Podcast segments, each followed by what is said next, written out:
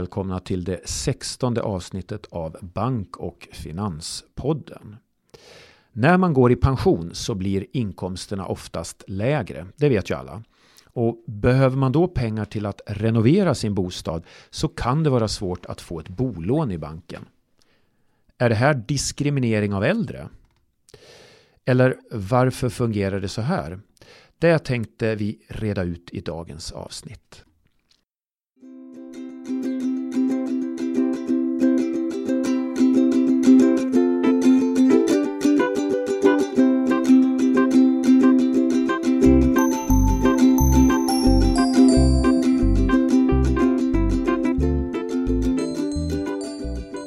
Heter Fredrik Pettersson och med mig i studion har jag min kollega Eva Lindström. Hej Eva! Hej Fredrik! Hur är det med dig? Jo men det är bra tack. Ja, du håller dig frisk? Än så länge ja. Ja, och det har blivit lite höstluft nu, lite kallare. Och idag skulle vi som sagt då prata om lån till äldre och då hoppar vi från manuset lite, vi har ett manus.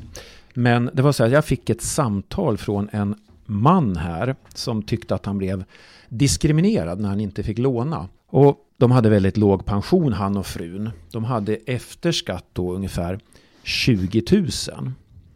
Och sen hade de en hyresrätt som de bodde i som de hade en boendekostnad, en hyra på 9 000 här. Och sen hade hans son köpt en villa. Och de hade då en total månadskostnad på 10 000.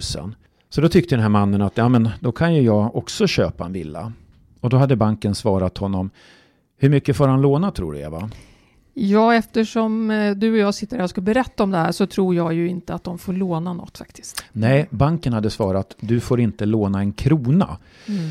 Och hur kommer sig det då? Jo, när man eh, söker lån så ska ju banken göra en kreditprövning som det heter. Det betyder att eh, banken ska bedöma ja, om, om de har råd med lånet eller inte. Ja, och, vi, vi, brukar väl kalla det för KALP? Ja, det ingår i den här kreditprövningen. Det finns ju olika bitar. En, en del är ju att man kontrollerar eh, kreditupplysningsregister. Finns det andra skulder till exempel? Men en jätteviktig del är ju det här med den så kallade KALPen. Och det är en kalkyl, kvar att leva på kalkyl, mm. som bankerna använder sig av för att göra just den här bedömningen. Har de här personerna råd med lånet eller inte? Ja, och då har jag en liten sån här kalp-kalkyl eh, som jag, jag tog den från Finansinspektionen som hade den när de då kom ut med de här amorteringskraven. Och jag tänkte jag lägger in lite exempel på den här mannen och kvinnan. Och för att ha 20 000 efter skatt så måste de ha ungefär 28 500 kommer jag fram till. Så jag matar in inkomst före skatt 28 500. Då drar kalkylen automatiskt av 30% 8 550 Sen är det så att man lägger på ett belopp på 9300 som schablonkostnad. Är man två vuxna så blir beloppet 16 100. Och sen ligger ett schablonbelopp för driftskostnader i den här kalkylen på 3 och 1. Så om vi då tänker att de har 20 000 kvar efter skatt och sen har man då schablonkostnader tillsammans och driftskostnader. Då är man uppe på 19 200. Och då när jag tittar så, okej, okay, de här vill låna en miljon. Då räknar kalkylen då även bort ränta och eventuella amorteringar. Nu räknar den här kalkylen med en exempelränta på 7% så att då skulle de hamna på minus 3333. Ja, så minskar beloppet och så minskar beloppet och det slutar med att till slut så kommer de på plus, men det är först när de då har ett lån på 100 000. Då hamnar de på plus 342 kronor i kalkylen.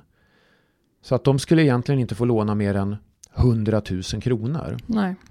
Men här kan jag ju tycka det är märkligt då att de har ju en hyra på 9 000. Då skulle man ju kunna flytta över det som ett utrymme att ha en avgift till exempel till en bostadsrättsförening eller avgifterna för huset då och kostnad för räntor och amorteringar upp till 9000. Ja. ja, man kan ju säga att eh, de här kalkylerna är ju schablonberäkningar Så egentligen så tar ju inte banken någon hänsyn till att du säger eller låntagaren säger men det kostar inte mig. Vi har inga kostnader på 16 000 i månaden. Vi klarar oss på 7 000 kronor. Det kanske de gör. Ja, Men ja. det är svårt att, att argumentera emot för att banken räknar med schabloner och det är lite genomsnitt av levnadskostnader. Det är ju allting som inte är eh, alltså kostnaderna för boendet eh, och för det här tänkta lånet då, räntor, amorteringar och kanske något annat lån. Mm. Så det är allting annat som man ska ha för att klara sitt hushåll. ja. Eh, Och då tittar man nog ofta på eh, Konsumentverkets beräkningar, hushålls, hushållets skäliga kostnader brukar man kalla det där för. Mm. Och eh, ja, man räknar med det. Och dessutom så räknar man, när man söker bolån så räknar banken med att man ska ha råd med mycket högre ränta än den som gäller idag. Ja.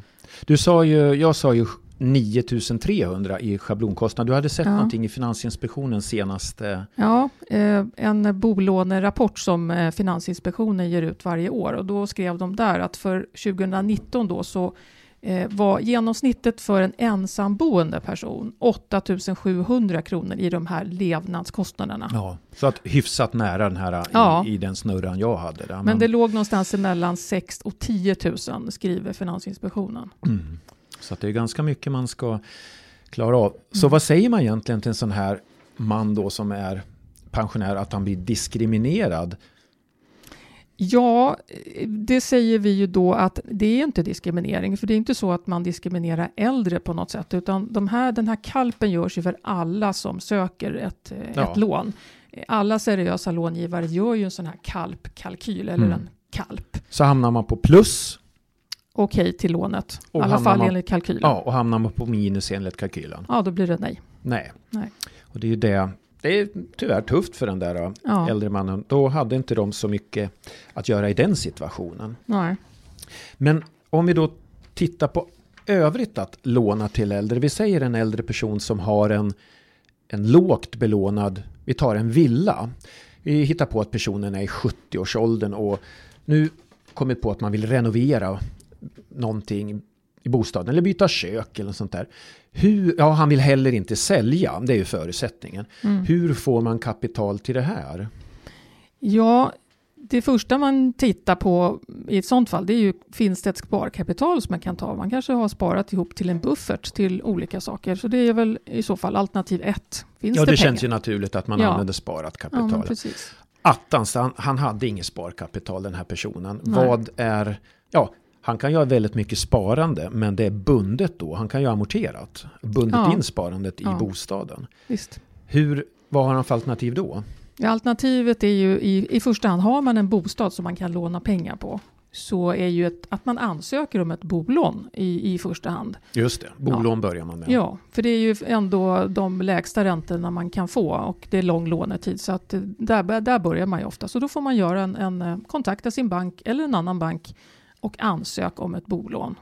Och efter den ansökan då gör ju banken den här. De gör den här eh, kreditprövningen som inkluderar kalpen. Mm.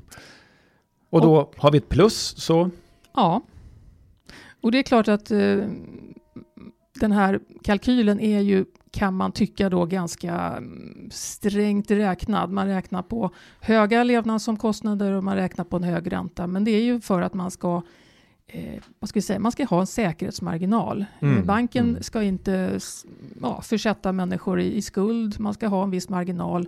Och banken får inte heller låna ut för mycket pengar. Det handlar om stabilitet hos banken också faktiskt. Så det Ja. finns två anledningar. Precis, och det flika in med den här mannen då som tyckte att han blev diskriminerad. Jag försökte ju förklara för honom att det är ju så att banken gör ju den här kreditprövningen för att skydda den svaga konsumenten. Ja, För skulle man låna ut för mycket, då, då bidrar man ju till överskuldsättning. Så att Ja.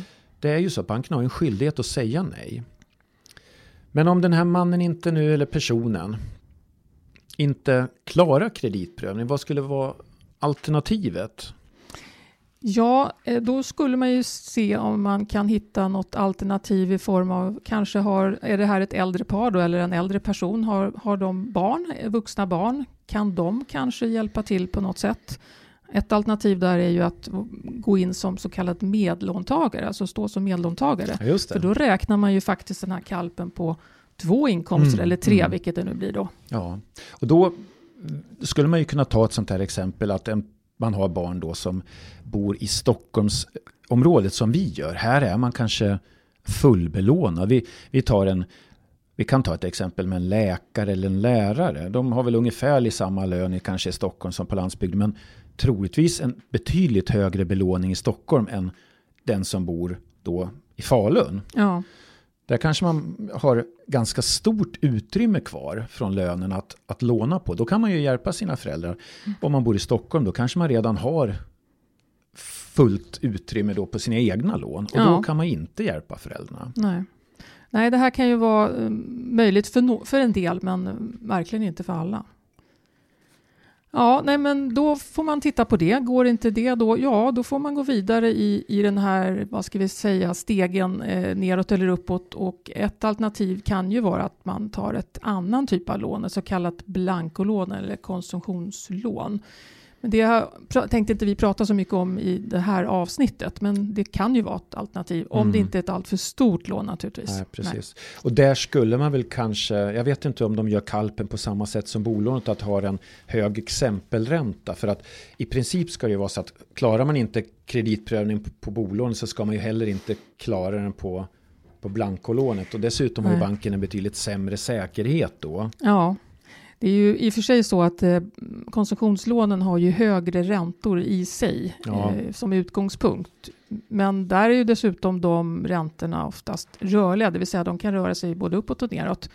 Så att, eh, nej, jag vet ju inte exakt hur banken räknar, men eh, om, gör man en seriös sån här kalkyl så har man nog en marginal där också. För det handlar ju om att man ska se till att att den här personerna eller personen har återbetalningsförmåga, har tillräckligt med pengar för att klara lånet. Mm, mm.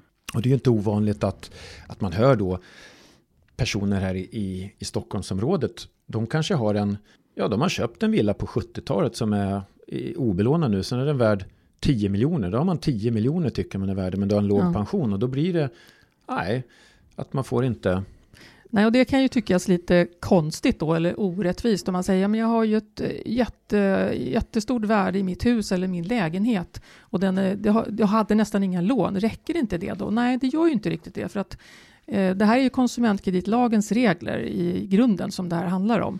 Och då ska det finnas pengar att betala lånet med varje månad. Det är det mm. som är det viktiga. Ja. Mm.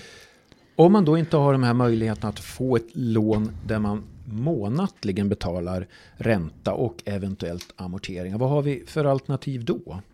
Det finns ju ytterligare en slags, ett slags lån eller en slags kredit som heter kapitalfrigöringskredit som särskilt riktar sig till äldre personer från 60 år tror jag. Stämmer det Fredrik? Ja, och då kan man ju hoppa lite i tiden så fanns det något vi kallade för seniorlån. Det finns inte längre. De storbankerna har dragit tillbaka sina produkter som kallades seniorlån.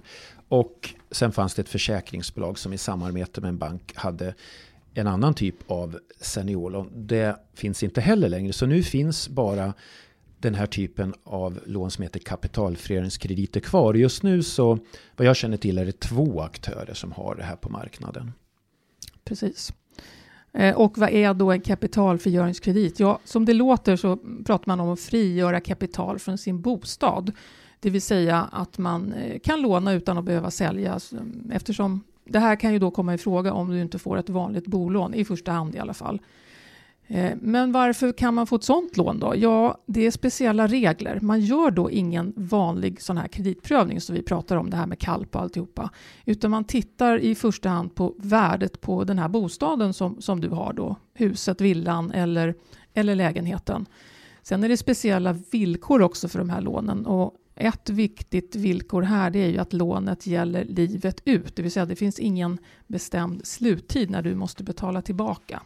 Nej.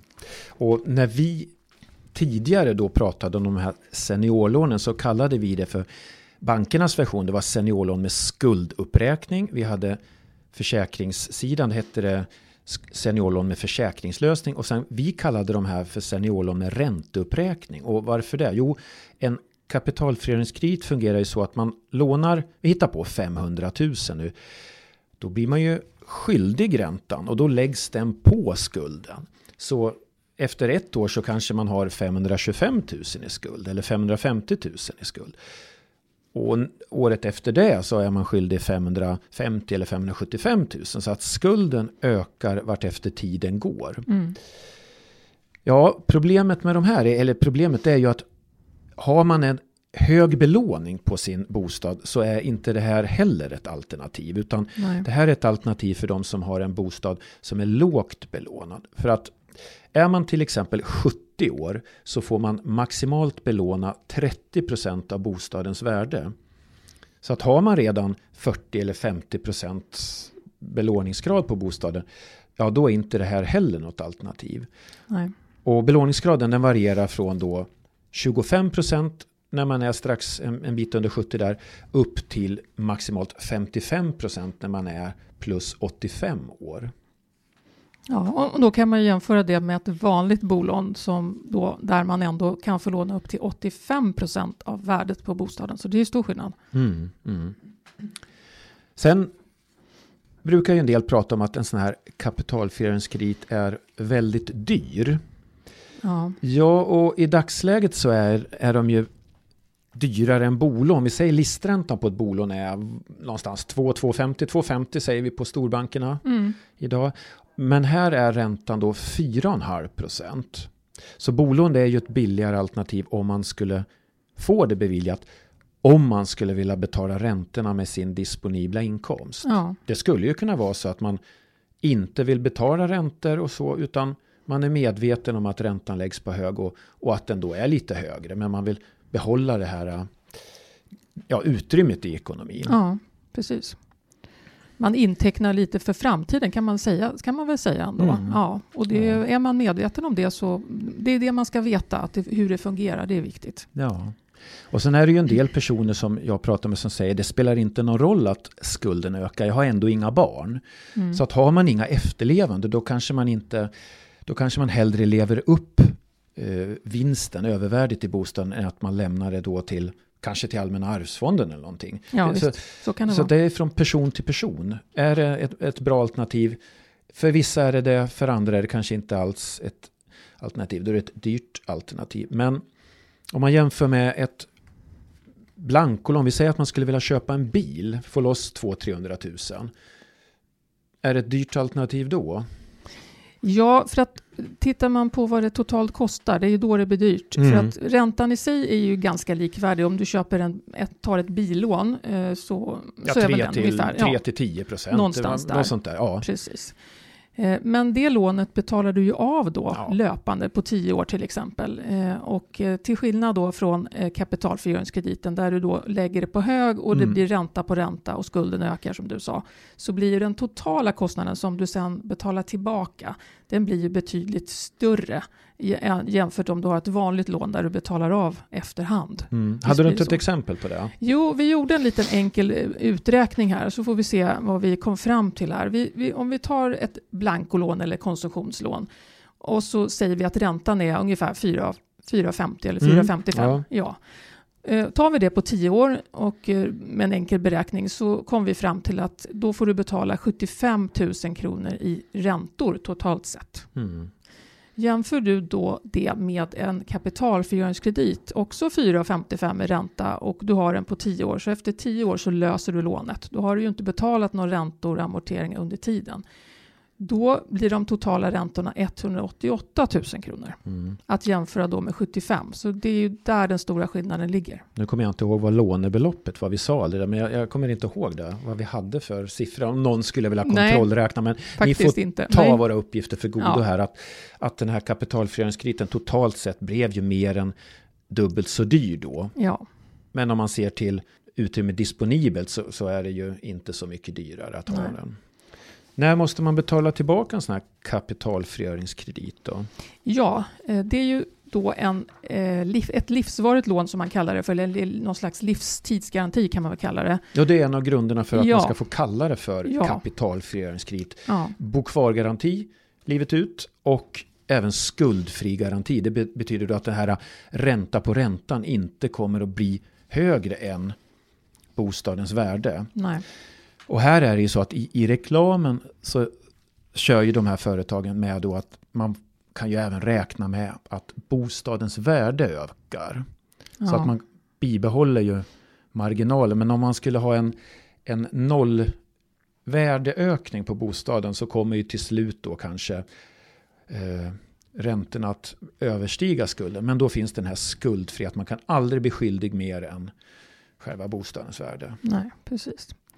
Men betala tillbaka, det måste man ju göra först när man säljer bostaden. Och sälja kan man göra av olika skäl, men ett skäl är ju kanske att man flyttar till ett boende, ett särskilt boende istället. Då säljer man sitt hus eller sin lägenhet och då måste man betala tillbaka den här kapitalfrigöringskrediten. Mm. Eller så är det vid dödsfall som man måste betala tillbaka. Man, man säljer och då får man betala tillbaka. Ja, precis. Vad är det som är viktigt att tänka på? Ja, eh, som vi har varit inne på så är det ju inte säkert att det här med kapitalfrigöringskredit är ett alternativ överhuvudtaget. Det krävs ju ett stort, ett stort värde i, i din bostad som är obelånat och man får ju max låna 55 procent beroende på ålder då. Ja. Jag, jag eh. pratade med en man också Ja, då sitter man där i rävsaxen, sa han. Nu, nu ja. härmar jag norrlänning, det är inget ont med det. Jag är ju från, från Falun själv, här, ja. nästan håller. Men han hade ju kanske 70-75 procents, kanske mer då, belåning på sitt hus redan och, och ville få loss pengar och hade inte riktigt förstått då att nej, men du måste ju ha en lågt belånad. Så att har man en hög, hög, högt belånad bostad, ja, då är inte det här heller ett alternativ. Och då, för den personen, man har låg pension, du klarar inte kreditprövningen och du får inte det här, då finns det inget alternativ. Nej. Om det inte skulle vara någon oseriös långivare som ger en sån här snabblån med väldigt, väldigt hög ränta. Då. Ja. Det är ju inte något bra heller. Nej, precis. Sen behövs det ju också vara ett visst värde på bostaden, ett, ett visst minsta värde. Så att vi hade, hade inte du ett exempel på någon som också ringde och frågade som hade ett hus som inte var, ja, det var inte i alla fall ett jättehögt värde och då låg det under den här minimigränsen. Så att det är ganska mm. mycket... Var det inte 900 000 för Jag också för mig att det var 900 000. Ja, precis. Så har man då ett, en villa på landsbygden så, så kanske det kan vara en jättefin villa. Om den då bara är värd 500-600 000 eller att, att de här instituten gör den värderingen. Då är det inte heller ett alternativ. Nej. Även om den då skulle vara helt obelånad. Nej, precis. Men då är det möjligt att man kanske kan få låna via sin bank ändå. Det blir ju så litet lån i ett sånt fall. Mm. Om man vill få mm. loss. Ja. ja. Ja, och sen annat viktigt att tänka på förstås att man sätter sig in i hur ett sånt här eh, lån fungerar eftersom det är lite speciella villkor. Det här med att man, man betalar inte räntor och amorteringar, det läggs på hög men det blir i och för sig en ganska stor pott då när man väl till slut säljer. Mm. Men titta på kalkyler, eh, titta på olika, eh, ja det finns ju uträkningar och exempel på hur mycket, hur mycket kommer det att kosta under 10 år eller 15 år eller olika, olika tids, tids vad säger man, ja, olika tider, hur länge man har lånet. Och väg för och nackdelar mot varandra. Mm. Så om man summerar det här äh, lån till äldre så är det ju så.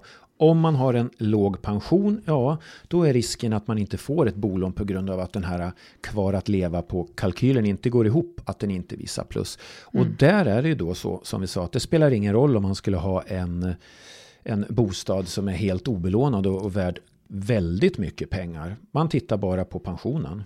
Ja, det gör man. Och eh, jag vet att Pensionsmyndigheten eh, gjorde lite olika beräkningar. Det här är flera år sedan i en rapport. Och deras slutsats var att med de här olika exemplen, är man ensamstående pensionär så, så blir det ofta eh, minus i den här kalkylen när, när banken gör kreditprövning och då får man inte ett vanligt bolån. Mm.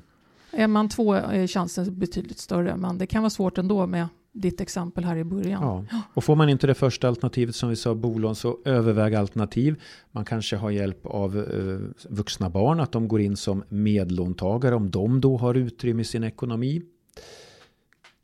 Ja, precis. Man får, man får överväga olika alternativ och, och se om det finns någonting som, som kan fungera. Ja, och sen hade vi även det här med kapitalfrigöringskrediten då som, ja. som kan vara ett alternativ. Mm. Ja, och har man inget av de här möjligheterna men då kanske man måste överväga ändå att sälja bostaden. Så kan det bli ja. Mm. Mm. Men det är som i min, min fars fall, han är 83 år och bor i en villa och inte så höga kostnader. Men hans månadskostnad skulle ju flerdubblas om han då skulle flytta till ett till ett, ja, en, en lägenhet. Om vi säger att ja. han skulle hyra en bostad eller mm. så här. Nu, nu kanske han inte kan bo kvar eh, så länge till men, men han bor ju väldigt, väldigt billigt i sitt hus.